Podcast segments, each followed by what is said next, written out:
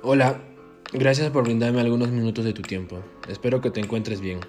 ¿Sabías que en el planeta la escasez de agua dulce se incrementará debido principalmente al cambio climático, ya que se ha evidenciado el incremento de la población y la mayor presión de los recursos hídricos? Y es así que es necesario tomar medidas para así no tener una pérdida de calidad, intrusión salina, contaminación por nitratos o fitosanitarios y demás cosas que afecten la contaminación. Al respecto, te explicaré sobre la huella hídrica, pues este recurso es un indicador medioambiental que define el volumen total de agua dulce utilizada para producir los bienes y servicios que habitualmente consumimos. Un dato de gran utilidad, especialmente en factores primarios y secundarios, está basado en calcular su valor para medir el volumen de agua de litros o metros cúbicos de agua consumida la que ha sido contaminada y la que se va evaporando en el proceso de producción.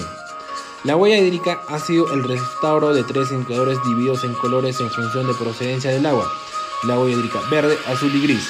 Este factor posee necesariamente una dimensión temporal, es decir, saber la huella hídrica de cada región, de cada empresa o planta industrial en un periodo de tiempo. Normalmente se mide en términos anuales y permite evaluar para mejorar la sostenibilidad de sus actividades implementando medidas más eficientes para que así sea más relevante ya que el incremento de la población en los próximos años tendrá que aumentar un 50% de la producción de alimentos. Por esto, es necesario conocer el impacto de la huella hídrica.